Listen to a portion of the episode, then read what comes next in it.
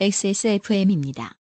I D W K SBS 2007년 2월 28일 아프가니스탄에 주둔하고 있는 우리 다산 부대 병사 한 명이 현지 무장 세력의 자살 폭탄 테러로 숨지는 일이 일어났습니다. 네, 해외에 파병된 우리 병사가 테러로 숨지기는 이번이 처음입니다. 폭탄 테러 공격이었습니다. 이 폭탄 공격으로 27살 윤장호 병장이 그 자리에서 숨졌습니다. 또 현장에 있는 미군과 현지인 18명도 함께 희생된 것으로 알려지고 있습니다. 사고 당시 윤장호 병장은 기술 교육을 받기 위해 기지를 방문한 현지인들을 안내하기 위해서 정문 앞에 대기 중이었다고 합참을 밝혔습니다.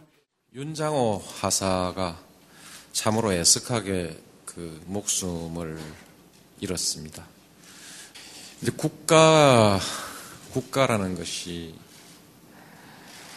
또 그 그에 따른 역할이 있어서 어, 때로 어, 국가와 국민의 안전을 위해서 때로는 국가의 이익이란 이름으로 국민들에게 이제 위험을 감수할 것을 요구하고 때로는 목, 목숨을 바칠 것을 요구하고 합니다.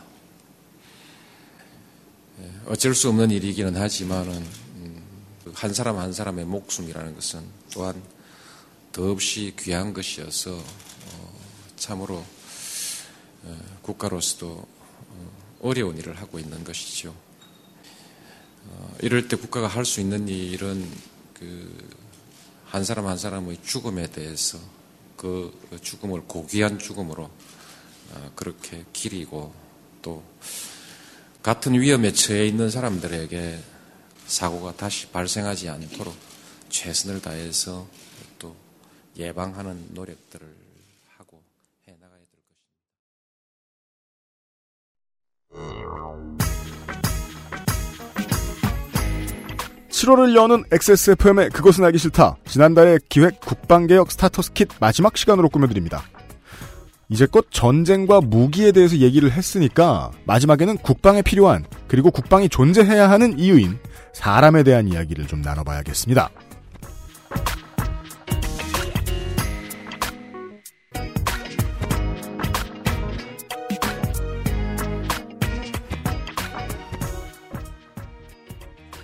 청취자 여러분, 좋은 주말 휴일 보내고 계십니까? 물론 마필 관리사 여러분들처럼 이때 가장 바쁘신 분들도 계시겠지만 말입니다. 그것은 알기 싫다 230회 주말 2017년 7월의 첫 번째 시간입니다. 만드는 XSFM의 유승균 PD입니다. 오늘도 지난 3주와 마찬가지로 저에게 아직 붙어본 적은 없지만 스타를 해서 이길 가능성이 거의 없는 김강진 의원이 옆에 앉아 있습니다. 광고를 듣고 와서 시작하도록 하지요. 그것은 알기 싫다는 실천하는 사람들을 위한 노트북 한국 레노버에서 도와주고 있습니다. XSFM입니다. 야, 지금 레노버 엄청 할인하더라? 어? 레노버? 그게 뭐야? 먹는 거야? 야, 노트북 판매율 세계 1위 브랜드야. 너 그것도 모르냐? 싱크패드가 레노버 제품이잖아. 아, 세계 1위? 야, 잘 됐다. 나 노트북 사야 되는데. 근데 어디서 사야 돼? 레노버 최대 40만 원 할인 혜택을 XS몰에서 확인하세요. Lenovo for those who do. 물론 파는 입장에서는 어, 여기저기와 거래를 합니다만은 저희 입장에서는 어, 노트북을 이제 자체 생산하는 업체 중에서는 여기가 독점입니다. 레노버가 뭘 준비했는지 모르겠네요. 김상조 독점거래위원장이 알려줄 겁니다. 안녕하십니까. 레노버에서 여름맞이 경품 이벤트를 또 진행한다고 하네요. 지난번에 경품으로 노트북 하나를 더 줬어요. 그렇습니다. 네. 이번에도 한 대 더 준다고 합니다. 참 풍족하네요. 네. 예. 6월 26일부터 7월 17일까지 천조국의 물자는 모자란 것이 없어요. 아, 중국이죠, 거기는. 거기도 천조쯤 되지 않나요? 그쯤 되지 않을까, 이제? 어, 1등, 이게, 아이디 패드 710S. 아이디어 패드 710S. 네. 그리고 3명한테 USB-C docking station을 준다고 어, 합니다. 이거 요새 그 대중화된 지 얼마 안 돼서 docking station 값도 비싼데. 네. 그리고 구매자 전원에게는 레노버 장 마우스패드. 장이라는 단어가 그 글자가 앞에 들어가면 한국에서는 보통 키보드랑 마우스를 같이 올려놓는 게이머용 패드죠. 네, 그렇습니다. 네. 그렇게 해서 7월 24일 날 음. 당첨자를 발표하겠다고 하네요. 7월 24일. 네. 예, 한 달 동안 달려주십시오, 청취자 여러분. 제가 지난번 그 one plus one 이벤트 때 네. 제가 추첨을 했지 않습니까? 네. 그래서 다음 이벤트 때는 제가 꼭 참여하겠다고 음. 그렇게 말씀드렸는데 네. 이번에는 추첨자를 저를 안 넣네요. 아, 바보들은 아니에요, 한국 레노버. 아, 암만 그렇다고 해가지고 제가 저를 뽑는 그런 일을 할 수도 있죠. 저는 예. 안타깝습니다. 네. 하지만 청취자 여러분은 노트북 구매하실 계획이 있으시다면 네. 이번에 또 이벤트를 놓치지 마시길 부탁드립니다. 그렇습니다. 아, 소비자 혜택에 관련해서는 한국 레노버는 돈이 많고 예, 멍청하지 않다. 그렇습니다. 네, 도전을 기다리겠습니다. 감사합니다. 김, 상조 독점권위원장이었습니다. 날은 7월의 첫날입니다마는 6월의 기획 국방개혁 스타터스 킷의 마지막 시간을 진행하도록 하겠습니다.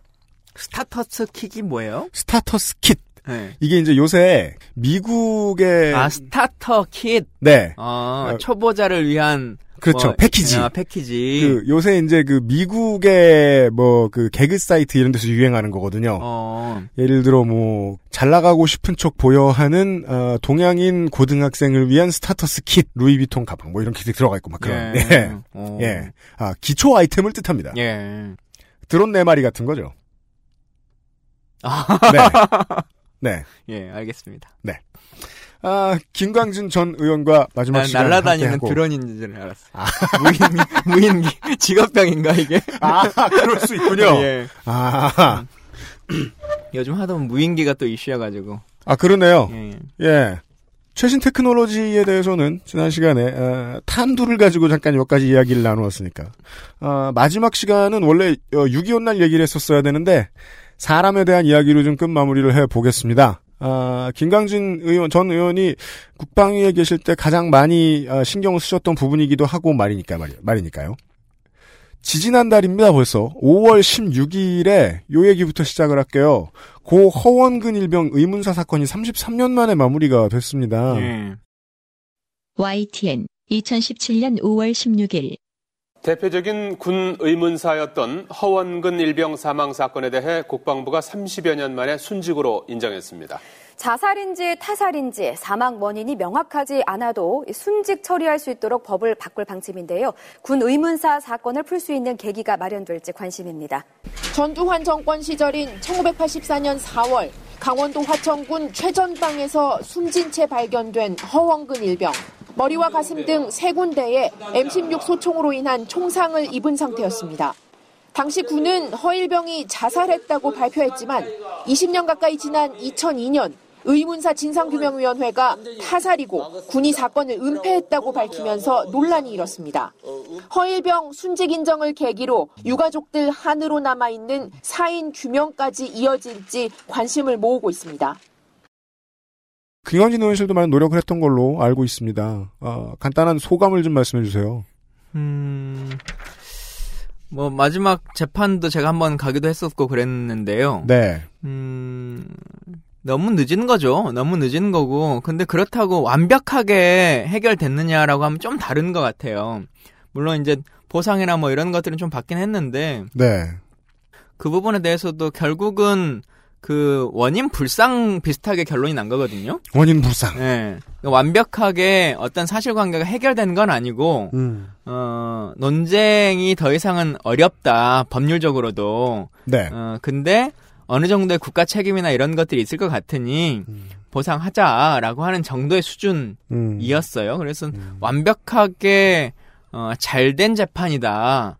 이게 진짜 선례로 남아서 앞으로 이들도 잘 잘 될 거다라고 하는 느낌보다 더 이상 끌 수 없는 대한민국 사회의 상황을 사법부가 그냥 종결시켜 준 거 정도의 느낌? 음. 이런 사건의 경우에는 상식적으로 합의의 대상이 아니잖아요. 인정하고 사과할 때까지 싸우면 싸웠지 중간에서 중재를 해서 중간 지점 어디 합의 지점에서 서로 만나서 악수할 사안이 아니란 말입니다. 근데 이제 그럴 수밖에 없는 것 중에 하나가 네. 당시의 사건들이 자료들이 거의 남아있지 않고 그리고 피해자 측에서도 입증할 수 있을 만한 어떤 근거들을 손에 들고 있는 것들이 잘 아니지 않습니까? 예, 예. 또 여러 정황 증거들만을 가지고 얘기하는 것이고 뭐 이렇게 하다 보면 정확하게 진실을 밝혀낸다는 게 생각처럼 쉽지 않아요. 군에 관련한 사건 사고들이 거의 대부분 그런 것처럼 기록을 안 남기기도 하고 폐기하기도 하고 그렇죠. 그리고 오래되고 안 보여주기도 하고 예, 그리고 초동 자료들은 다 군이 가지고 있는데 그 중에 자기들한테 불리한 것들은 다 없애버리고 네. 이런 일들이어서 말씀하신 것처럼 재판이 명확하게 진실과 거짓이 나와야지라고 음. 하는데 원인 불상이라고 하는 것만으로 종결시킨 것도 네. 현재 군 의문사에서는 한 가지의 결론이기도 해요. 꽤 많이 뒤집은 것이다. 음, 뭐 그렇게 볼 순, 아니, 그러니까 뒤집- 의지는 자살로 뒤, 자살로 그냥 끝내고 싶어 했으니까. 그, 그렇죠. 네. 재판 결과가 착성 1심, 2심, 3심 막 달라지고 막 그랬었는데, 네. 여튼 요는 그거 같아요. 지금 사법부가 네. 2017년에까지 이 논쟁을 계속 지속하는 건 음. 국가 스스로의 명예가 너무 떨어진다. 네. 어, 이제는 좀 종결 지어야 되는 것이 아니겠느냐라고 하는 판단인 것 같아요. 딱 그 정도. 그 변화에 이제 그 표지판이 되어 주었던 어떤 법들이 좀 있습니다. 김광준 의원이시니까 15년에 의원실에서 처리했던 어, 의문사 군인 순직 처리 법안 의의와 활용도를 한번 청취자 여러분들께 좀 소개해 주시겠습니까? 군 인사법 개정안인데요. 사실은 이 법을 바꾸려고 그래도 진짜 많이 노력했었어요. 음, 국회에서 토론회도 한 10번 가까이 했었고, 간담회도 뭐 많이 했고 뭐 한 건데, 그냥 상식적인 거예요. 상식적인 건데요. 아주 단순하게 보면, 우리 징병제 국가잖아요. 네. 징병제 국가에서 국민이 국민의 의무를 다하려고 군 생활을 하다가 군대에 부적응하거나 아니면 군에서 어떤 사건 사고가 있거나 어떤 문제가 발생해가지고 음. 목숨을 잃었어요. 자해 사망, 자살이라고 하는 걸 하게 된 거죠. 그건 누구 책임일까? 라고 하는 거잖아요. 아주 음. 상식적으로. 네. 음, 의무병이었는데 음. 누구 책임인가요? 산재 처리에 대한 싸움하고 똑같죠. 음, 고용 한쪽이 고용 오라고 한쪽이 오라고 져야죠. 한쪽이. 그나마 산재는 돈이라도 받기 위해서 본인이 직업 선택을 한 거잖아요. 도저히 힘들면 그만둘 수도 있는 방법일 수도 있고 다른 회사로 이직할 수도 있는 거고 하지만 의무병은 뭐 한 거죠. 근데 의무병은 전혀 그렇지 않는 상태이기 때문에 네. 전적으로 국가의 책임이 있는 것이고 의무병이라고 하는 것도 이 국가가 신체 테스트와 정신 테스트를 다 한 다음에 복무를 정한 거지 않습니까? 네. 모든 남성이 군대를 가지 않습니다. 그렇죠. 병무청이 이걸 테스트를 해서 1, 2, 3급은 현역을 가고 4급은 사회복무요원이 되고 제가 훈련소 갔을 어. 때 가장 충격받았던 일이었어요. 예. 훈련소 들어갔을 때 소장이 와서 한마디 해주고 들어가잖아요. 예. 70%에 달하는 대한민국 남성이 하게 되는 군복무 생활을 시작하게 된 것을 환영한다 이러는 어. 거예요. 야 뭐야 30%나 안 한다고? 우리 뭐야? 음. 네. 7급이 되면 빠지기도 하고 하는 걸 국가가 다 정해서 현역병으로 갔는데 네. 가자마자 몇 개월 만에 사망에 이르게 됐다면 그건 국가가 책임져야 되는 거잖아요. 네. 근데 대한민국은 국가가 책임지지 않고 있었거든요. 음. 자해 사망을 하면. 예. 어, 그래서 이거는 문제가 있다. 국민이 의무를 다했으니까 이제 국가가 국가의 의무를 다해야 된다라고 네. 하는 것을 담은 법인데요. 결국은 어, 통과는 됐는데 반쪽짜리 법으로 통과가 됐어요. 어떻게요? 그 법이 통과될 때는 그래도 많은 사람들이 박수도 쳐주고 음. 어 그게 올해의 법률에 지정 선정되기도 하고 뭐 여러 의미를 받긴 했는데 네. 사실 원래 처음은 군 우문사 유족분들의 안타까운 이야기들을 듣다 보니까 음. 이걸 좀 해결해줘야겠다라고 하는 생각이 먼저 든 거죠. 네. 그래서 그걸 좀 해결해줘야겠다는 개인적인 그 청원들도 있었고 음. 또 우리 기억하실지 모르겠습니다만 참여정부 때 여러 위원회들이 과거사 관련한 위원회들이 있었잖아요. 네. 진상규명위원회들이 네. 그중에 군 우문사 진상규명위원회라고 하는 기관이 있었는데 있었습니다. 2006년도에 만들어졌다 2009년도에 없어졌거든요. 예. MB 정권 들어서 진상규명위원회가 없으니까 음. 우리는 지금 현재도 재심 기구가 없어요. 아예. 음. 음, 그냥 헌병대가 결정하면 그걸 달리 어떻게 심판해 볼 수 있는 방법이 거의 없어요. 아니 재판을 하거나. 음. 근데 재판을 해서 와도 허일병 건도 그렇고 김은중의 사건도 그렇고 마찬가지인데요. 음. 재판을 하든 국가인권위원회가 어떤 결정을 내리든 권익위가 내리든 혹은 국회가 어떤 결정을 다시 어, 유권 해석을 내려주든지 간에 음. 그 유권 해석을 받은 것이 어쨌든 국가기관이 헌법기관이 다 개별적으로 내렸는데 그대로 따르는 것이 아니라 그 권고 사항을 갖고 다시 초동 수사를 했었던 헌병대가 다시 수사를 합니다. 어허. 그러면 음. 자기들 입장에서는 그 아무리 국가인권이나 재판에서 뭐라고 나오든지 간에 음.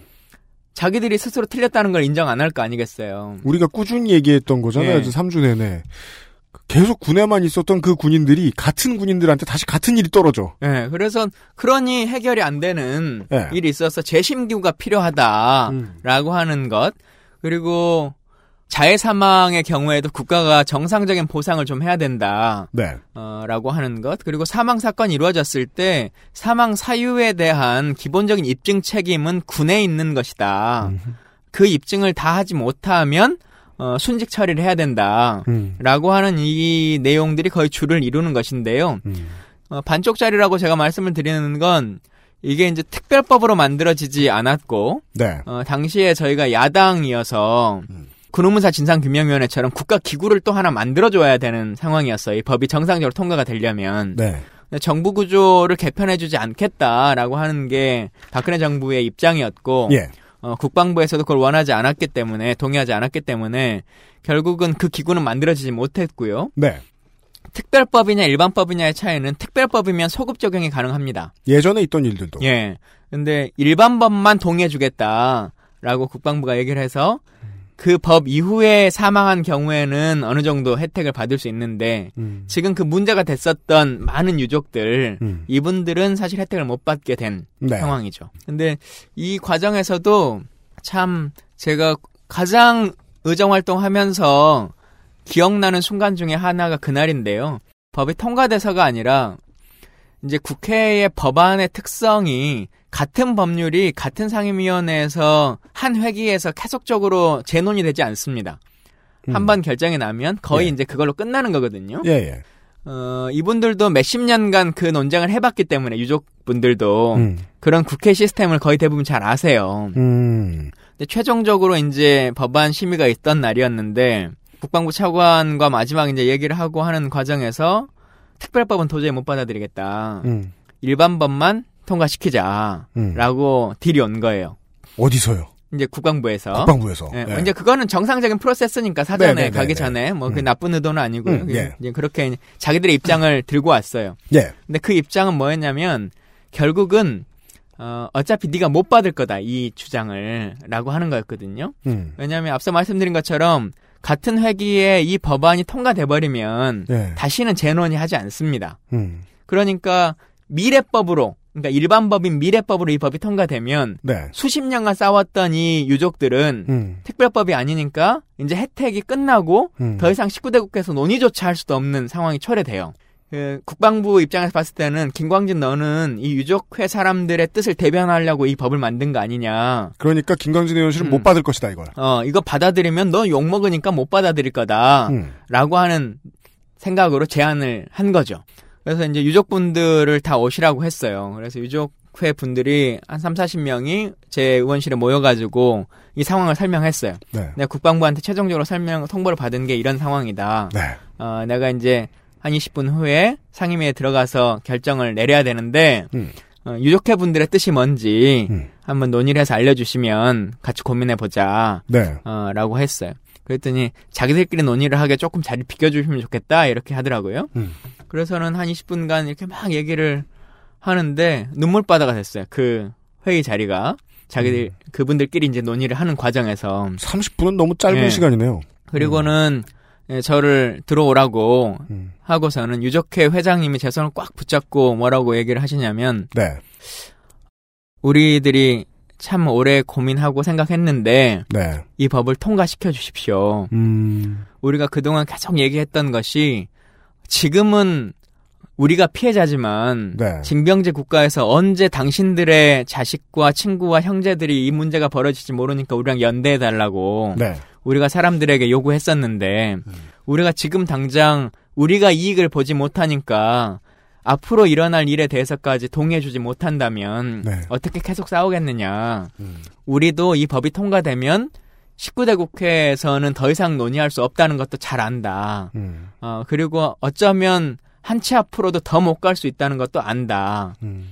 그런데 그래도 이것은 통과시켜서 앞으로는 대한민국에 이런 슬픔이 더 이상 반복되지 않았으면 좋겠다. 네. 가서 동의해 주세요.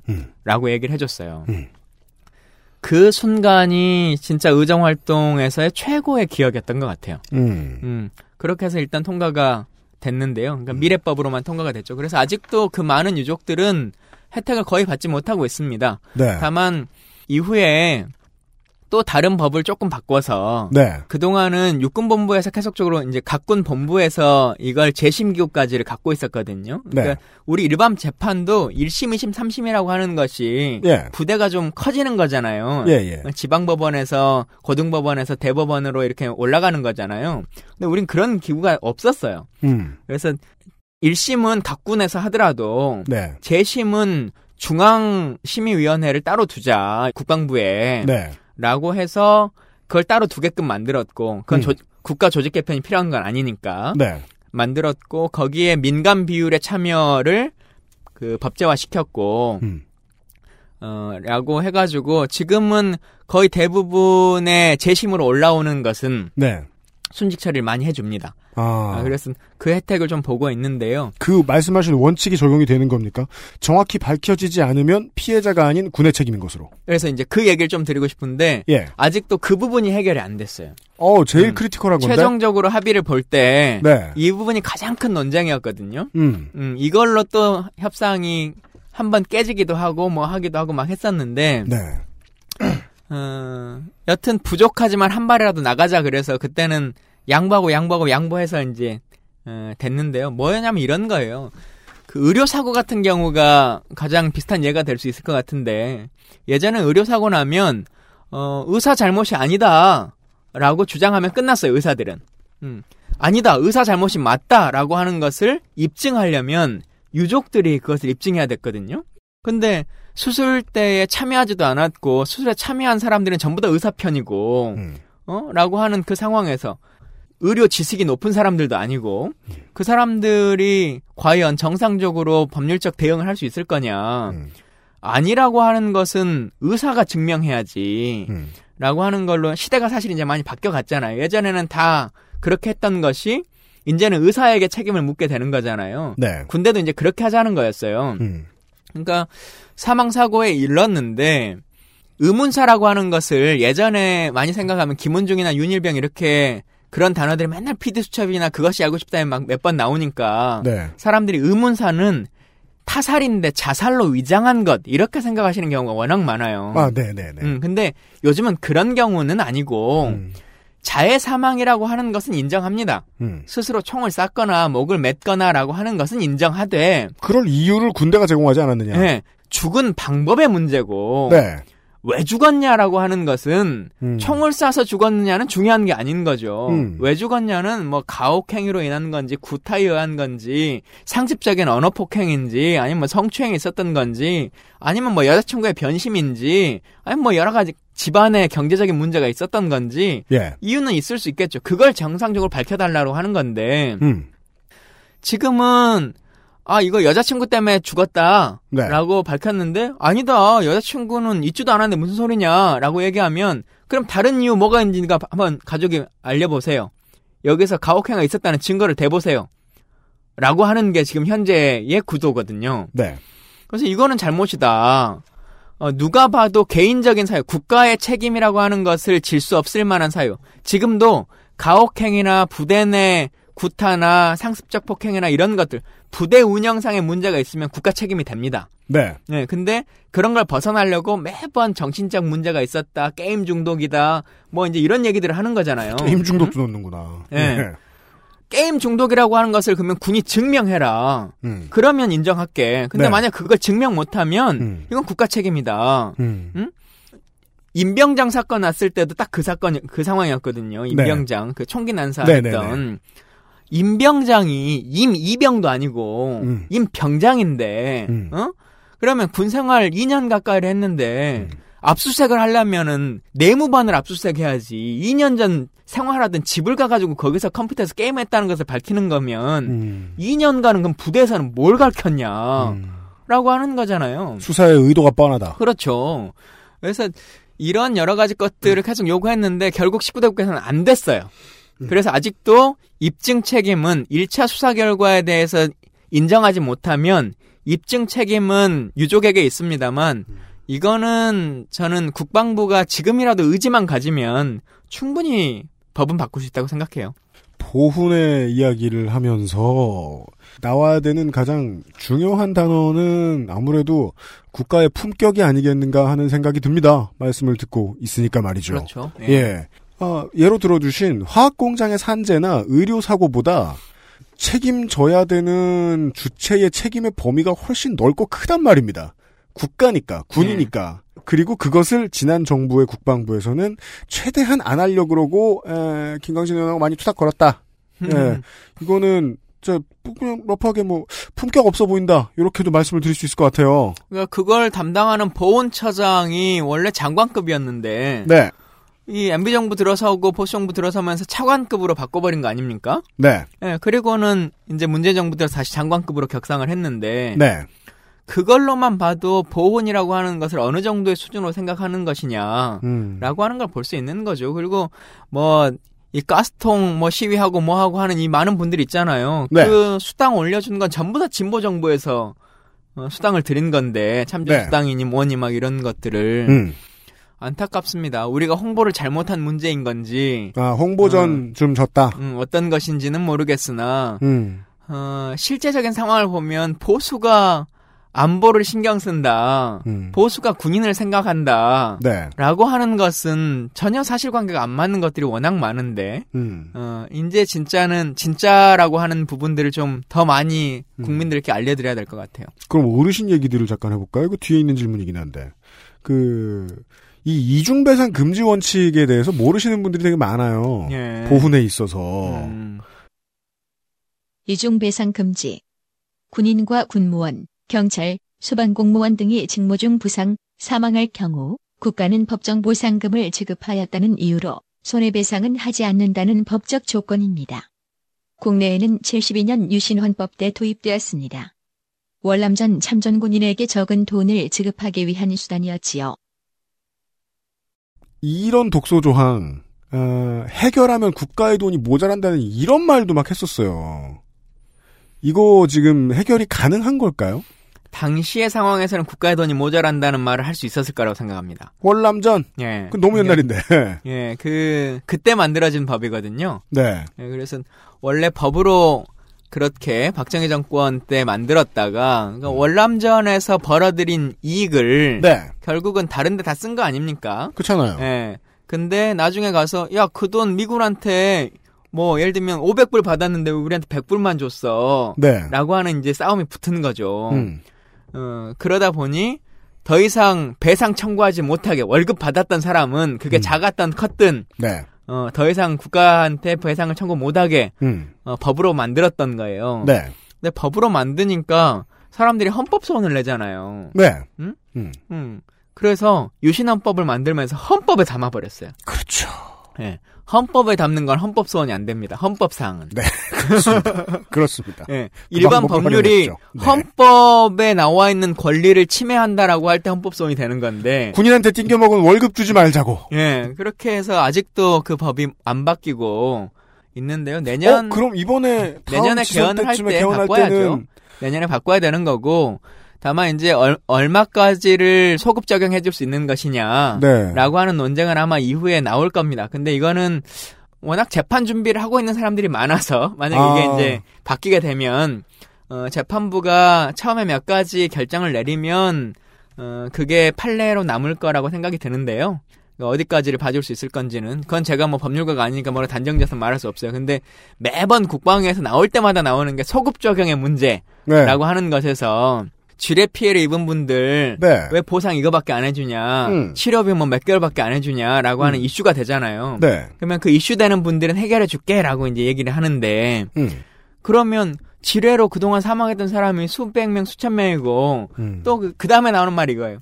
6.25 때부터 했던 사람을 생각하면 얼마냐라고 하는 논쟁이 나오는 거거든요. 그러면 이제 그거를 어느 정도까지 보상해 줄 거냐. 그리고 보상이라고 하는 게 음. 당사자 보상도 있지만 유족과 직계 비속에게 주는 보상들도 있거든요. 네. 그러니까 그 범주를 또 어디까지로 볼 거냐라고 하는 논쟁이 끊임없이 쏟아져 나와요. 하나의 사건 때.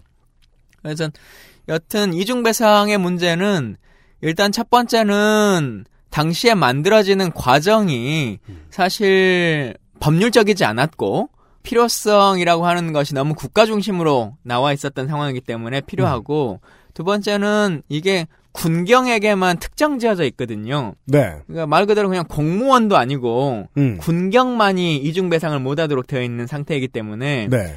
민간인과 군인의 형평성뿐만 아니라 일반 행정 공무원과 군인의 형평성에도 전혀 맞지 않는 아 그러네요. 네, 음. 그래서 그런 문제들이 헌법상의 여러 위배 요소가 있어서 네. 폐지는 될 것 같고요. 어, 향후에 어떻게 진행될지는 저는 재판 등을 통해서 나올 거라고 생각해요.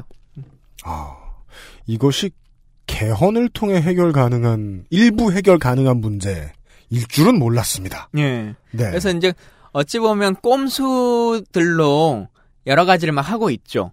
헌법에 담겨 있으니까 개헌을 못하니. 네. 예를 들면 천안함 유족 같은 경우도 이게 순직이냐 전사냐 이제 이 논쟁들이 막 있기도 했었고. 네. 거기에 따른 보상의 차이점들의 논쟁이 있었는데 뭐 돈을 가지고 계속 뭐 논쟁할 필요성은 없겠습니다만 그 개념이 이중 배상으로 어떻게 될 수 있는 거냐 없느냐라고 해가지고 그때도 제 기억에 잘 안 돼서요. 결국은 국민 성금을 모아서 맞아요. 그랬잖아요. 예, 그 나누기 하니까 뭐 4억 정도씩 이렇게 음. 배상해주는 그건 배상도 아니죠. 국가가 책임진 건 아니니까. 그렇잖아요. 뭐 그렇게 지급해주는 형식을 빌어서 하거나 뭐 이제 이런 일들이 벌어질 수밖에 없는 구조. 그러니까 이건 빨리 좀 바꿔야죠. 유신 정권의 폐해가 아직도 남아 있는 겁니다. 결국은. 말도 안 되게 이상한 거예요. TV를 보면서. 아니 왜, 왜 국민이 돈을 모아줘? 의병이야? 저 좋은 배를 가지고 현대전을 치렀는데 해군이 정규군이 그걸 왜 국민들이 모금을 해가지고 돈을 주냐고. 아, 네. 근데 그 생각을 하는 사람 별로 줄안수 보였어요. 있는 기준을 헌법에서 막아버렸기 때문에 더 그런 거예요. 그니까 말이에요. 예, 그 뭐 보훈처 얘기가 나왔으니까 이런 대전제를 질문을 드릴게요. 피우진 보훈처장이 일성으로 쓰는 단어가 매우 정치적이라 저는 마음에 들었어요. 음. 따뜻한 보훈이라는 표현을 썼죠. 유승민 지휘장가? 아, 한 글자만 틀리네. 따뜻한 예. 보수인데. 두, 두 운만 맞는군요. 예. 예, 라이밍 잡으셨구나. 그러게요. 좀 보수적인 가치를 지향하는 듯도 하고. 예. 여튼, 장관급 우두머리로서 되게 그 지정해줘야 되는 그 끄트머리에 있는 그 결론을 지정하는 걸 참 잘했다라는 생각이 들었거든요. 예. 거기로 갈 길이 어떻게 되겠느냐는 음. 이제 이제 사람들이 전문가들이 생각해 봐야 되는 문제죠. 따뜻한 보훈이 가능하기 위해서 선결돼야 될 문제가 너무 많아 보여요. 지금 하시는 말씀을 듣고 있으면. 사실 보훈처는요. 네. 국방위원회 소관이 아닙니다. 오, 그건 또 어디예요? 미창과부예요? 어디예요? 예, 보훈처는 정무위원회 소관인데 왜, 왜, 왜? 그 보훈 용사들은 민간이니까? 뭐 그런 면들도 좀 있고 예. 어, 뭐 총리실이 주로 좀 많이 관할한다라고 해가지고 총리실을 같이 겸임하는 정무위에 들어가 있는데 왜 관할한다고 생각하는 거죠? 의전 많이 받으러 가니까? 국회 총리가? 내에서도 이걸 이쪽으로 옮겨와야 되는 거 아니냐 국방위원회로 네. 사실 보훈 대상자의 거의 한 8, 90% 가까이가 군인데 당연하잖아요. 어 근데 이제 보훈이 꼭 군인만 있는 거 아니잖아요. 뭐 5.18 유공자도 있고 아, 네네네네. 뭐 여러 민간인들도 있고 뭐 하기 때문에 음. 근데 그분들을 민간인인데 군 관련으로 너무 데리고 오는 건 또 문제 아니냐라고 네. 하는 논쟁이 있어서 음. 어, 정무에서도 안 뺏기려고 하는 거고 아니, 근데 그거는 나눠야 되는 거 아닙니까? 보시기에? 아니, 시민 상훈하고 군 보훈하고 그래서 다르잖아요. 그걸 양쪽에서 할 수도 있어요. 네. 예를 들면 국방위원회가 이 역할을 기본적인 건 하잖아요. 근데 네. 군사법원과 관련한 국정감사는 법사위가 합니다. 음. 그리고 777 사령부나 기무사와 관련한 국- 이 국정감사는. 정보위원회가 네. 하거든요. 그래서 충분히 좀 쪼갤 수 있는데 네. 어, 보훈처는 싫어하겠죠. 어, 양쪽에서 아, 어, 오라가라 전- 하니까? 네, 오라가라 하고 그리고 양쪽이 다 전문적인 분야만 서로 하겠다는 거 아니에요. 네. 그러면 정무에 있는 분들은 군 관련은 그래도 조금 미진할 수 있으니까 음. 보훈처 입장에서 좀 쉽게 넘어갈 수 있는데 네. 양쪽의 전문 분야만 데리고 가면 훨씬 더 까다롭겠죠. 그래서 음.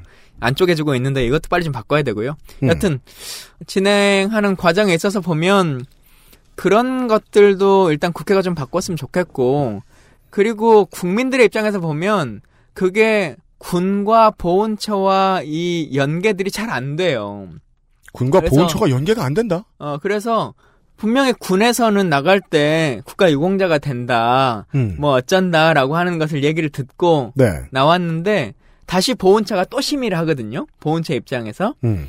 그러면 또 안 되는 경우들도 태반이고 음. 이- 이런 것들에 대한 일원화들도 조금 더 필요하지 않겠냐라고 하고요. 네. 어, 이건 좀 다른 얘기인데요. 아까 보훈처가 국방위 소속이 아니다 이렇게 했는데 네. 국립묘지 있잖아요. 국립묘지. 네. 국립묘지는 누가 관리할까요? 거기에는 군인만 있는 거 아니잖아요. 거기 말대로. 음. 정치인들도 있고. 예. 예, 뭐 대전이나 다른 데 가면은 다- 다른 여러 가지 분야 유공자들이 계신데. 음, 국립묘지가 막 여러 게 곳이 있잖아요. 동작동도 있고 대전 현충원도 있고 뭐 사일구 묘지도 있고 올팔 묘지도 있고 뭐 여러 그 생각해 보니까 거기 각 잡고 있는 영연 관리하는 친구들은 또 군인인데요. 예, 인데 예. 어, 대전 현충원이나 동작동 국립묘지는 거의 대부분 비슷한 느낌이잖아요. 예, 예. 예, 근데 특이하게 동작동 국립묘지만 국방부 소관이고요. 대전은요? 예, 나머지 대전을 비롯한 나머지 국립묘지는 네. 전부 다 보훈처 소관입니다. 아. 그것도 특이하죠.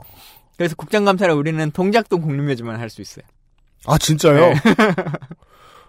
저, 제, 그, 군대 친구 하나도 대전 현충원에 가 있는데, 거기는 제가 이제 들르러 가 보면, 다 군인이던데요? 예, 그러니까 사실상 군묘이긴 한데 군묘지이긴 한데 네. 그래도 관리권자는 달라요. 달라요. 어, 그, 특이하죠. 저, 뭐가- 저 뭐가 처음에 문제- 가고 참 예. 특이했어요. 왜 이렇게 하지? 라고 하는 생각. 왜 그렇게 할까요? 예. 하긴 또 왜 그렇게 할까 처, 처음에 들어온 사람이 봐서 왜 그렇게 할까 싶은 거는 보통 오래된 사람들도 왜 이렇게 할까 하고 평생 궁금해하고 있잖아요.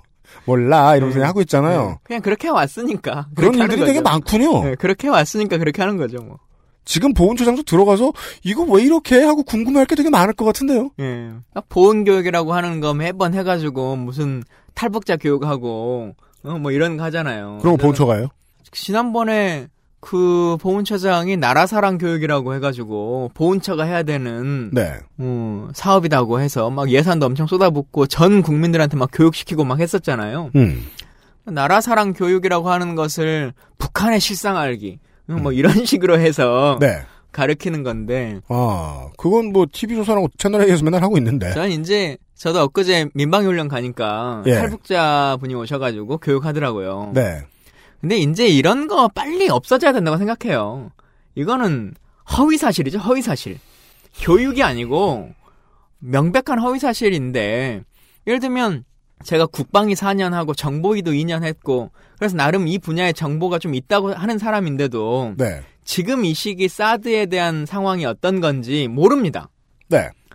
육군 총장은 어떤 생각을 갖는 건지 대통령은 어떤 생각을 갖는 건지 몰라요. 음. 저만 해도 대통령하고 연락할 수 있는 관계여도 몰라요. 근데 우리도 한 15년 전에 육군 병장으로 전역한 사람이 네. 우리 군의 현재 수뇌부의 생각과 지휘 구조와 전략과 전술과 이런 거 설명한다면 음. 웃긴 얘기 아닙니까? 병장이 어떻게 알아요? 네.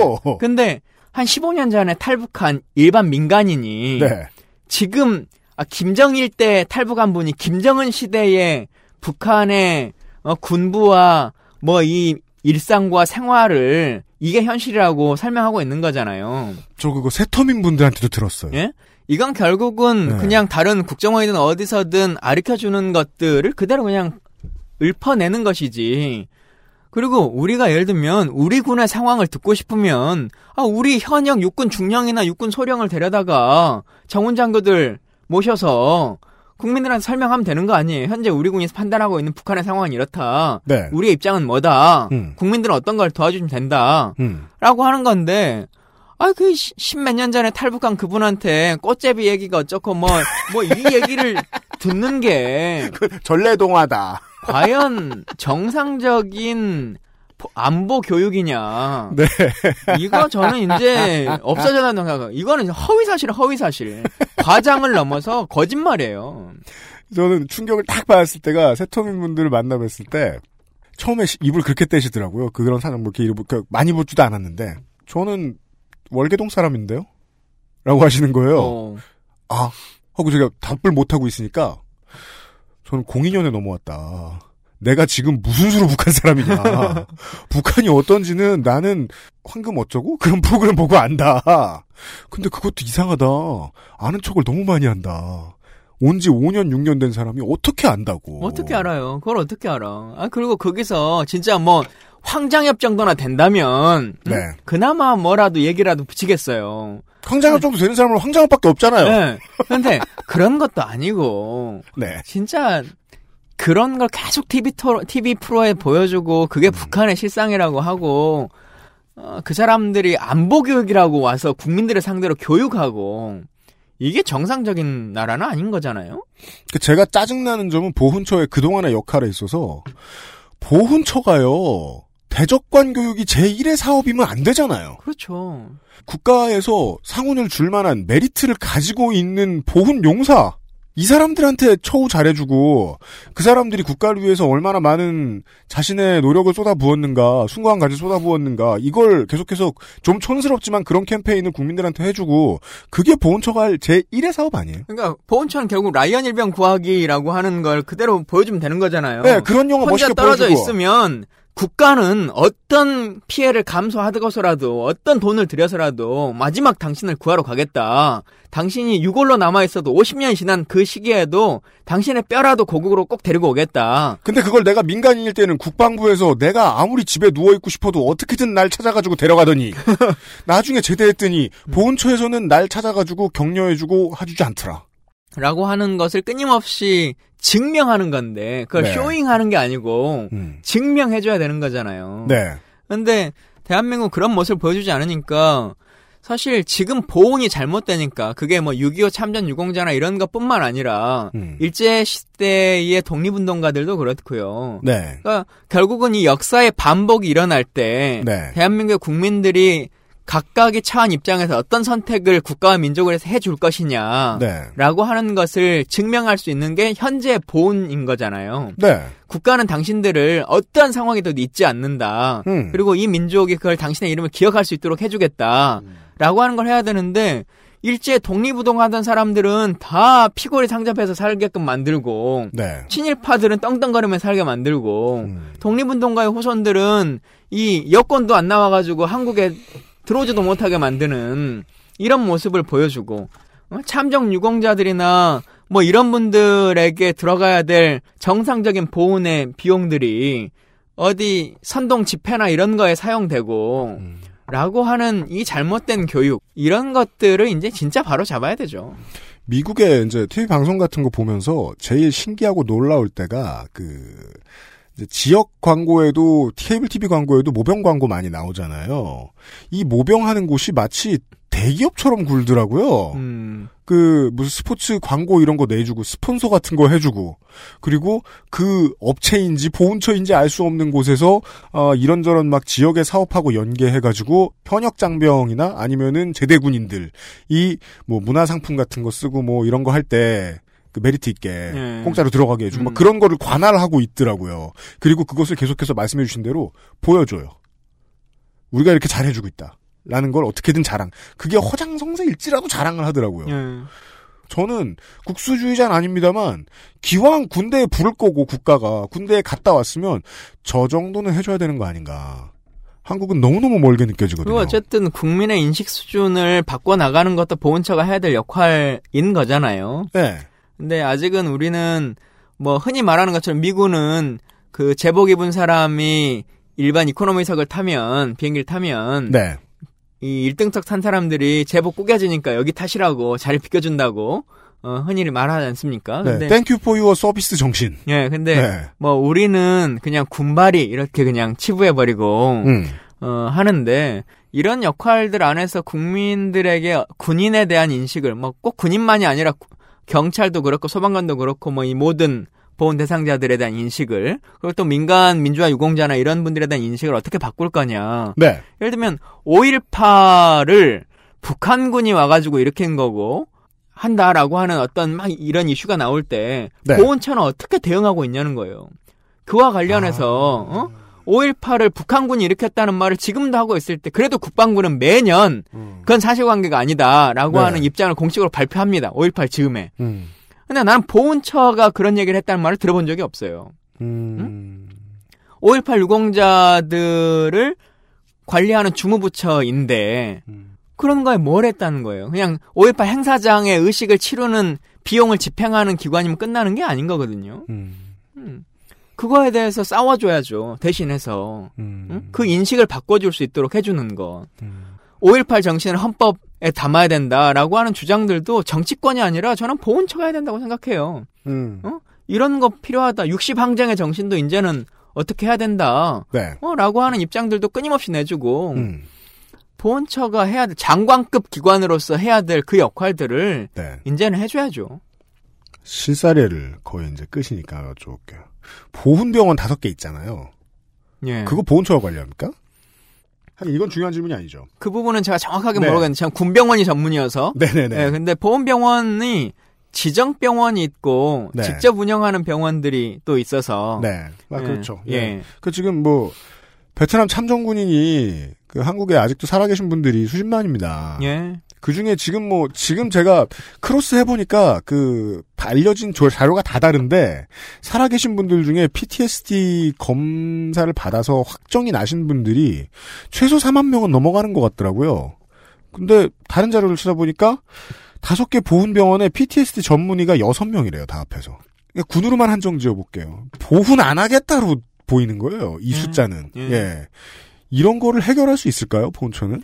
연평도 포격 때도 아. 마찬가지고요. 그런 때도 있군요. 예. 그때 직접 뭐 총탄들이 왔다 갔다 하는 그 상황, 내 앞에서 내 전우가 죽는 모습을 봤던 그 사람들도 정확하게 정신 치료들을 안 해줘가지고 네. 그때 국정감사에서 지적을 하니까 또 다시 해주고 막 이제 이런 일도 있고 했었는데 음. 이런 게 잘 월남전까지 가지 않더라도 현재의 상황에서도 음. 예를 들면 아까 말한 것처럼 임병장 총기 난사 사건이 벌어진 그 대대원들 네. 내 눈앞에서 그렇게 사람이 총기 난사로 사망을 했는데 그렇죠. 그 사람들 정신 치료나 전역할 때까지 어떤 서비스가 있었겠습니까? 음. 없는 거거든요. 음. 그러니까 이런 문제들을 훨씬 더 귀하게 생각해야 되고 사람의 가치라고 하는 것을 뭐 이거는 전역 전이니까 보훈처의 소관은 아니고 뭐 군이 직접 해야 될 일입니다만 군 병원들이나 이런 곳에서 충실하게 해줘야죠. 그래서 사회로 다시 복귀할 때도 거기서 얻었던 어떤 문제점 때문에 사회로 진입하지 못하는 이 사람들을 네. 해결해줘야 되는 거고요.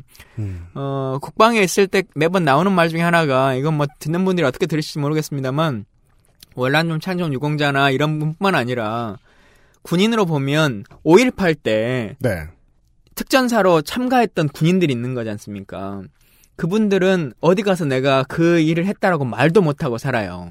월남전 창정 유공자는 얘기라도 하는데, 응? 근데 그 스트레스와 이것들은 그대로 어쨌든 그 사람은 명령에 의해서 음. 그 일을 수행했는데, 아무도 케어해주지 않는 거죠. 그런다고 뭐, 말 그대로 유공자도 아닌 거고, 어, 어떤 보훈 혜택이 특별히 있는 것도 아니고, 그래서 이분들도 사후 스트레스 이것에 대한 것을 해결해 줘야 된다라고 하는 게 5.18 유족회 분들도 같이 얘기를 해주시는 거예요. 같이 시대의 아픔이니까 아, 어, 네. 같이 해결하자라고 하는 건데 이런 부분도 사실 안 되고 있고 이건 좀 다른 건데요. 네. 파병이나 참전 유공자분들이 이제 오셔서 하시는 말씀 중에 이런 게 있어요. 네. 물론 전사자라고 하는 게참 어, 국가로서는 최선을 다해서 예우해야 되는 게 맞습니다. 국가를 위해서 목숨을 잃었으니까. 근데 그건 이제 살아있는 사람들의 일반인의 입장에서는 그런 게 맞고, 근데 참전한 사람들 입장에서 보면 아니 내가 전투를 하러 나가서 음. 군인이었는데, 음. 응? 내가 뒤로 숨은 것도 아니고 앞으로 공격하라 그래서 열심히 싸워서 나는 전투를 잘해서 살아남았는데 음. 왜 살아남은 사람이나 이 조금 다친 사람에 대해서는 보상을 정상적으로 해주지 않느냐? 음. 그럼 전쟁 나면 다 죽어야 되느냐? 음. 라고 하는 이야기를 하시는 분들도 있어요. 물론 이게 그냥 아주 일반적인 생각에서는 당연히 살아 돌아온 사람들은 혜택이 좀 적어야지 라고 생각할 수 있는데 그 당사자 전쟁에 참여하는 당사 입장에서는 그리고 군을 유지한 사람 입장에서는 전사하지 말고 살아남는 게 목적인 거거든요. 물론 뒤로 숨어서 살아라는 게 아니고 정상적인 전투를 했을 때 네. 근데 살아남으면 거의 이 보상이 없는 거예요. 어. 어디라도 팔이라도 잘리든지 뭐든지 이게 있어야 되는 거고 피해가 그건 좀 문제 아니냐라고 음. 하는 얘기를 하시는 분들 참전하신 분 중에 있는데 음. 저는 그런 것도 이제는 이미 대한민국 11대 경제 강국이 됐으니 네. 충분히 고민해 볼 수 있는 여지라고 생각해요. 음. 음, 그래서 다양한 분야에 우리가 생각하지 못했던 다양한 시도들을 네. 새로운 보훈처장이 좀 해주시면 좋겠다. 네. 어, 이런 생각이 듭니다. 강군으로 가는 마지막 열쇠가 이게 아닐 수가 없다라는 생각이 들어서 어, 이번 시간에는 보훈에 대한 말씀을 드렸습니다. 예. 그것은 알기 싫다는 살아서 집까지 상쾌한 아침 술친구에서 도와주고 있습니다. XSFM입니다. 그거 알아?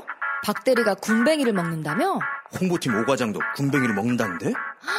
우리 회사 유명 애주가는 다 먹네? 군뱅이를 먹는 게 아닙니다. 술친굼을 먹는 겁니다. 한의사가 인정하는 간에 좋은 국산 군뱅이. 거기에 헛개, 강황, 울금까지 애주가들의 핫 아이템이 모두 들어갔습니다. 후기가 좋은 이유가 있습니다. 술친굼! 네이버에 술친굼을 검색하세요. 엑세스몰에서도 만날 수 있습니다. 친구 친구 술친굼. 전 세계에서 가장 많이 팔리는 노트북 브랜드? 글로벌 판매율 1위 레노버. 지금 바로 XS몰 전용 특가에 구매하세요. Lenovo for those who do. 제가 삼풍백화점 붕괴 사고가 날 때 우리 예. 동네였어가지고 제가 중학교 어우. 예 1학년 2학년 그 부자셨군요. 그때는 달동네였어요 거기가. 어 그래요? 그때는 이제 그 개발 안 된 쓰레기 동네 하나, 잘 사는 동네 하나 이런 식으로. 달동네 백화점이 있어. 저희 집에 있는 게? 아니죠. 그리고 또 중학교는 그 평준화라 못 사는 애들 잘 사는 고 그랬어요. 예. 아니, 이걸 왜 내가 동- 설명해야 돼? 동네가 그러니까 그 의장 전입을 하는 거죠. 응? 그때 백화점 몇 개 없었을 때일 텐데. 전 서울에 안 살아봐서 모르겠지만. 너무해 응? 진짜. 예. 아. 여튼. 예, 아, 서울 살아도, 예, 저 지역 차별에 시달릴 수 있습니다. 그, 그때, 다행히 1층 로비 쪽에, 1층 전시장 쪽에 있으셔가지고, 빠르게 빠져나오셨는데, 나오실 때, 이제, 파편 같은 데 맞으셔가지고, 음. 크게 다치셨거나, 목숨을 잃으신 분들이 계셨어요. 그분들을, 구청과 이런 관에서 일일이 세가지고, 보상해서 제외를 했어요. 음. 우리 동네 부모님 이런 분들도 몇 분 목숨을 잃고 다치고 그러셨는데 너무나 놀라운 경험이었거든요. 근데 그게 저는 살면서 한국에 살면서 꾸준히 반복됐고 그런 경험들이 점점 강화됐고 그러면서 말씀해주신 그 건들이 있었어요. 저 제 두 가지 정도의 겨- 개인 경험을 얘기하면서 마무리를 짓게 되네요. 그 한 재작년인가 3년 전쯤에 제가 방송에서 말씀드린 적이 있었을 겁니다. 그, 어, 고 윤장호 하사, 저의 한 달 선임이었고, 옆 내무실에 있었어요. 이제 아프가니스탄에서 목숨을 잃으셨지요. 어. 예. 저는 이제 여느 때처럼 이제 일할 거 다 하고 5시에 내려와서 팔 씻고 누워있자 이러고 가려고 왔는데 옆 내무실에 어, 저희 이제 동기 선 후임들이 어, 넋이 나간 채로 가만히 앉아 있는 거예요. 다다음 주 5일 남겼나? 7일 남겼나? 복귀를 그 정도밖에 안 남기고 자살폭탄 테러로 돌아가셨으니까. 음. 저도 우리 대대에서 저도 나이 먹어서 갔는데 아, 그럼 파병 가셨어요? 아니요. 저희는 파병 주체 어. 예. 파병 주체에서는 또 파병 합격률이 좀 높거든요. 여기서 가고 음. 싶다 그러면은 여기서 문석 꿈이니까. 어. 그리고 또 저 통합병도 많았어 가지고 음. 그 친구도 이제 인디애나 주립대를 나와서 레주메에 그 군인 파병 한 줄 더 들어가면 좋아하니까 미국 회사들은 음. 그걸로 넣었던 거예요. 근데 그 참상을 본인이 직접 겪지도 않았는데 1년 동안 같이 생활했던 자기 전후 한 사람이 살아 돌아오지 못했다. 그 뉴스를 TV로 보고 같이 가족들을 만나서 뭐 만나서 울고 뭐 이랬던 경험만으로도 되게 오랫동안 가더라고요. 그 내무실 친구들. 심지어 저도 아직도 기억나고 막 그러거든요. 기억나요. 저도 저는 고등학교 다닐 때 우리 학교에 원어민 교사가 학교에서 칼에 찔려 죽었어요. 약간 정신병 있는 분이 들어와가지고 네. 외국인을 죽일 주고 싶다고 해가지고 원어민 교사를 세상에. 거의 전교생이 보는 그 상황에서 죽였는데 네. 칼로 찔러가지고 네. 그 모습이요 어느 순간에 그냥 생각나요. 어느 순간에. 네. 음, 지금도. 음.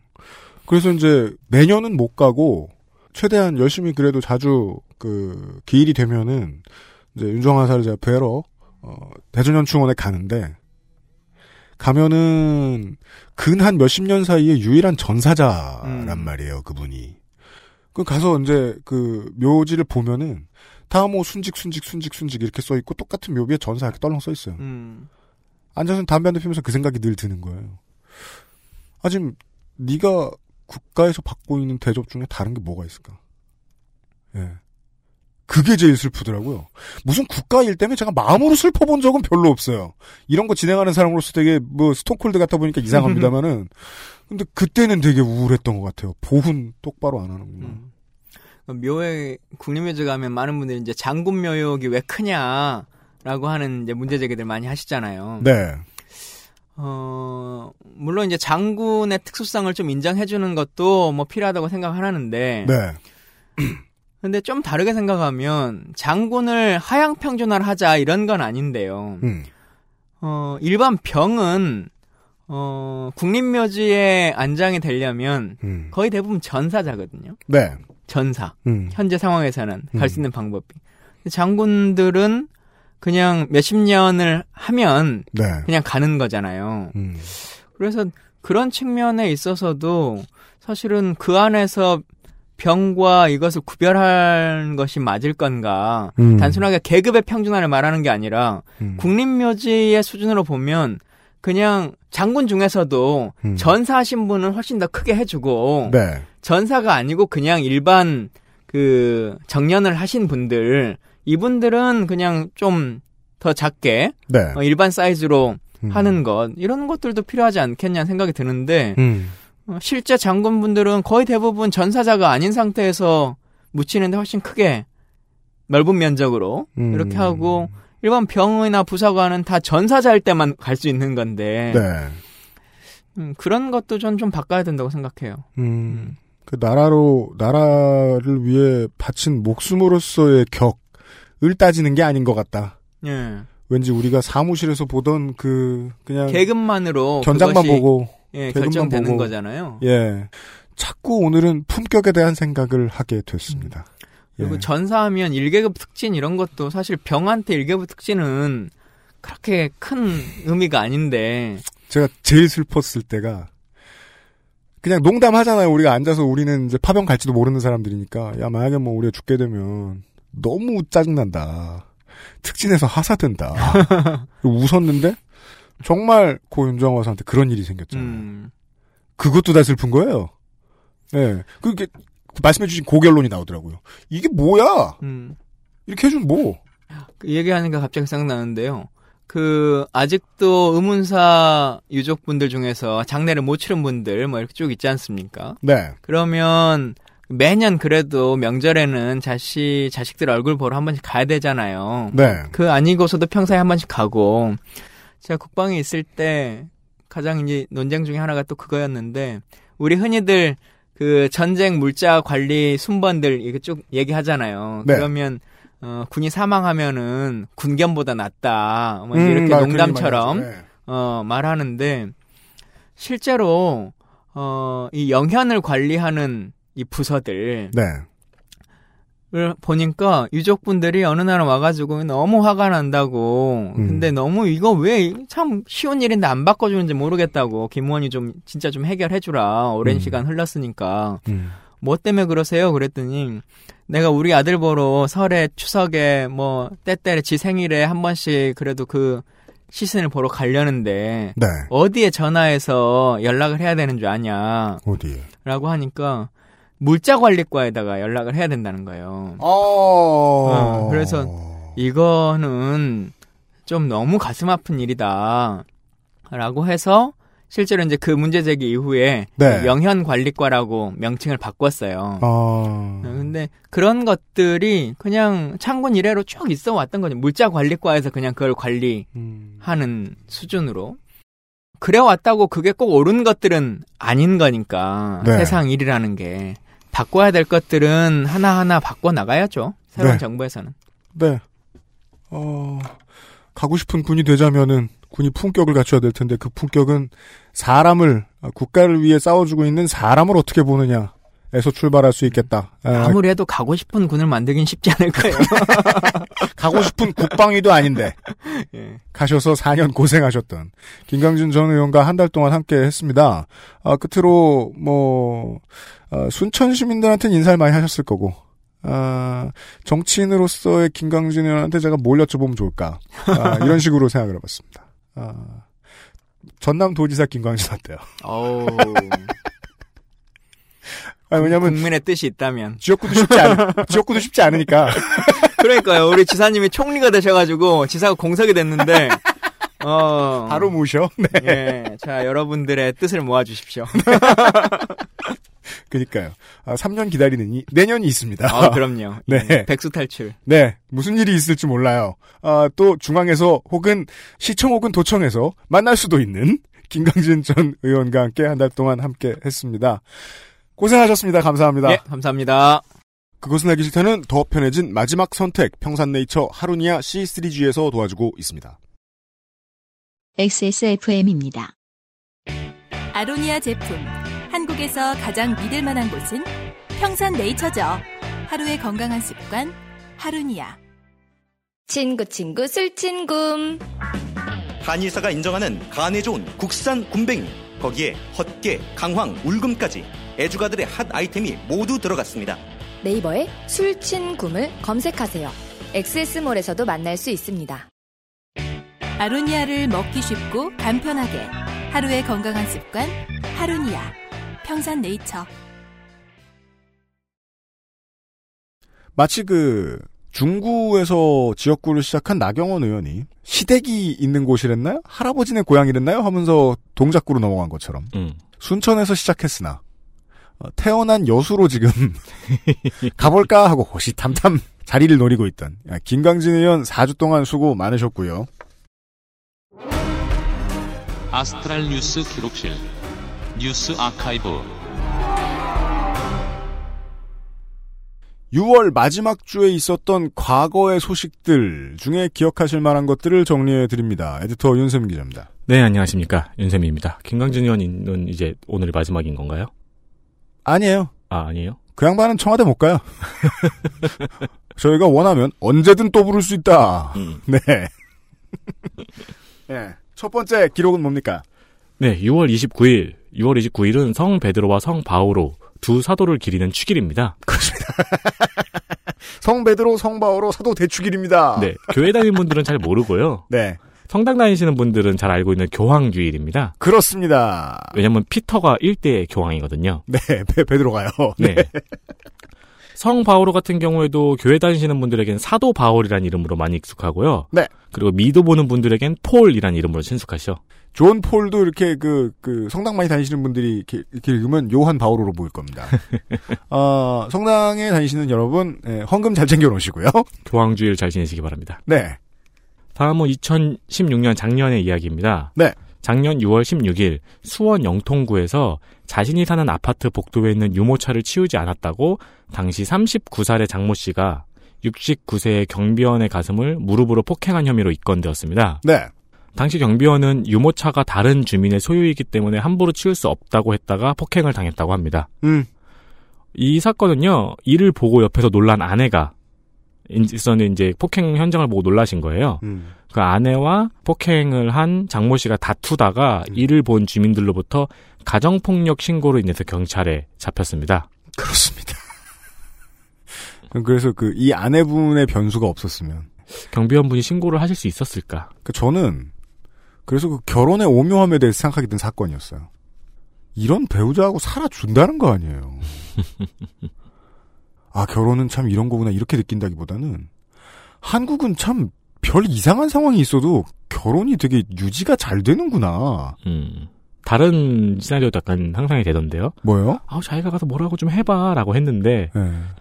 때릴 줄은 몰랐던 거. 이렇게까지 할 줄은 몰랐던 거죠. 아 최소한 한패 였다가 음. 나중에 의견이 갈렸다. 네, 뭐 그랬을 수도 있을.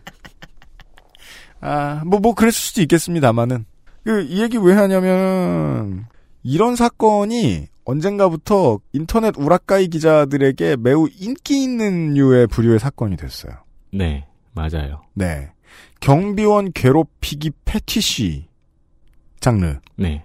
그래서 이제 이번에 나온 경비실 에어컨 설치 반대하는 전단지에 붙은 전단지 옆에 붙은 네. 어, 댓글 전단지가 좀 의미가 있는 것 같아요. 경비원이 어떠한 폭언과 폭력에 시달리고 있다라는 그 기사는 너무 많이 나오니까 이제는 저는 약간 공해처럼 느껴졌어요. 사람들로 하여금 어 나는 안 저러는데 라면서 스스로에게 거짓말을 하는데 쓰이는 도구처럼 된 것 같아요. 네. 지들도 다 하면서 알게 모르게. 다른 어떤 약자한테.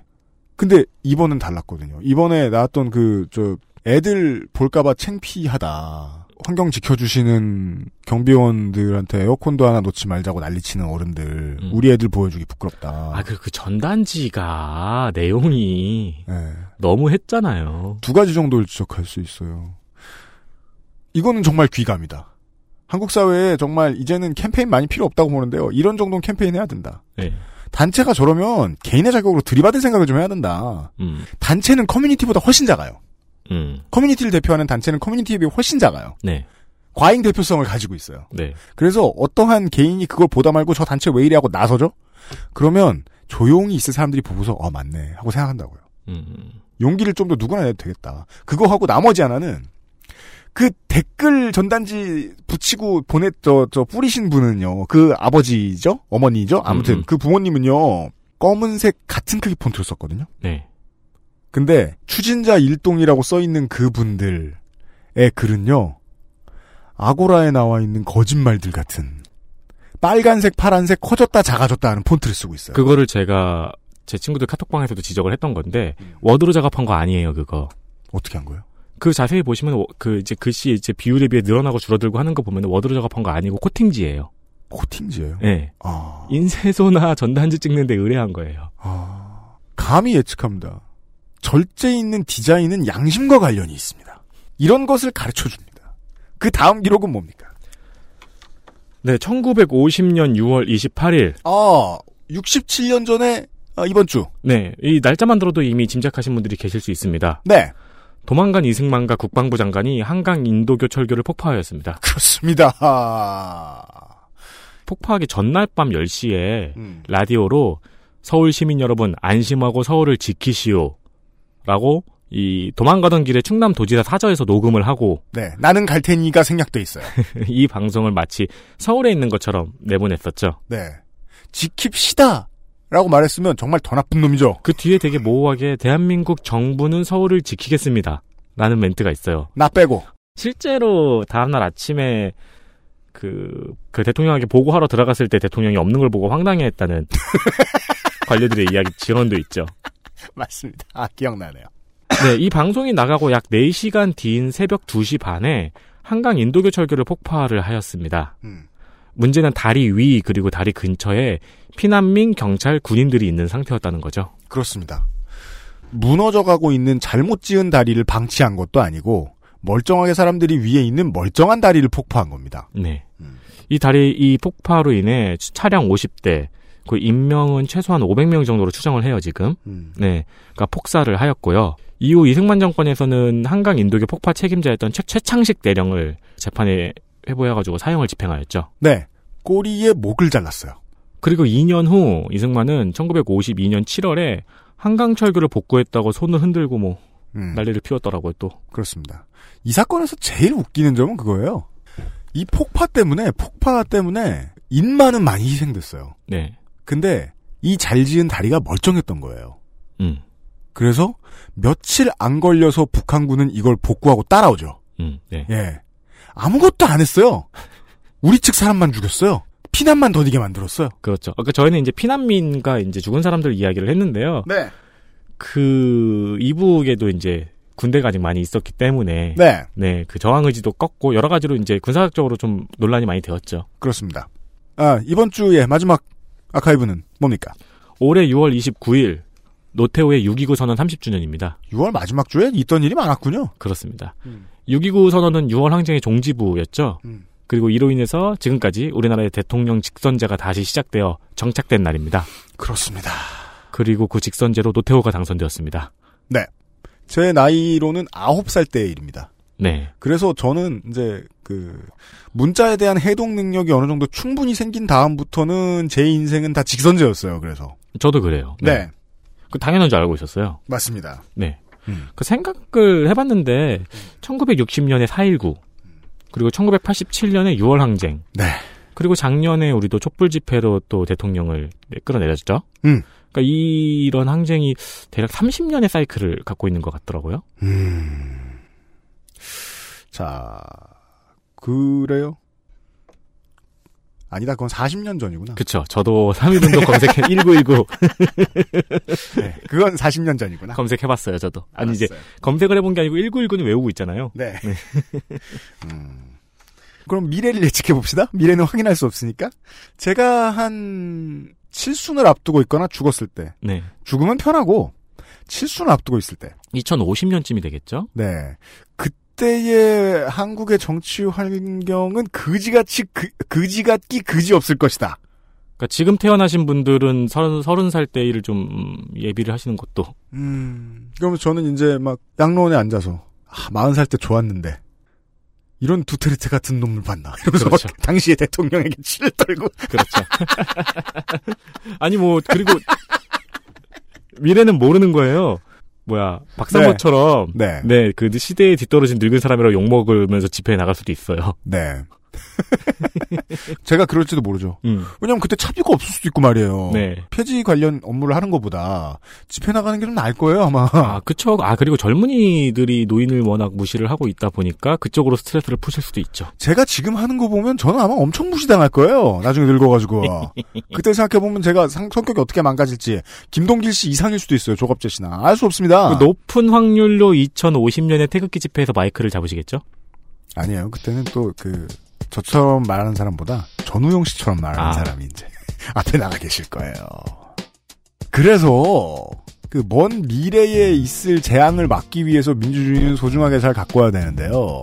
민주주의는 지금의 체제를 목숨 걸고 보위해서 지킬 수 있는 게 아닙니다. 더 이성적으로 판단할 때 지켜지겠죠. 음. 마음에 안 드는 거 적당히 조리 돌리시고요. 본인의 정신 건강을 챙기는 주말 되십시오. 네. 그리고 지금 태어나신 분은 일단 축하드리고 30년 후를 대비하십시오. 네. 저희가 너무 이상하게 늙었으면 저희를 질책하시고요. 그것은 알기 싫다 7월 첫 번째 순서였습니다. 다음 주 이 시간에 다시 찾아뵙도록 하겠습니다. 유승균 PD와 윤세민 기자였습니다.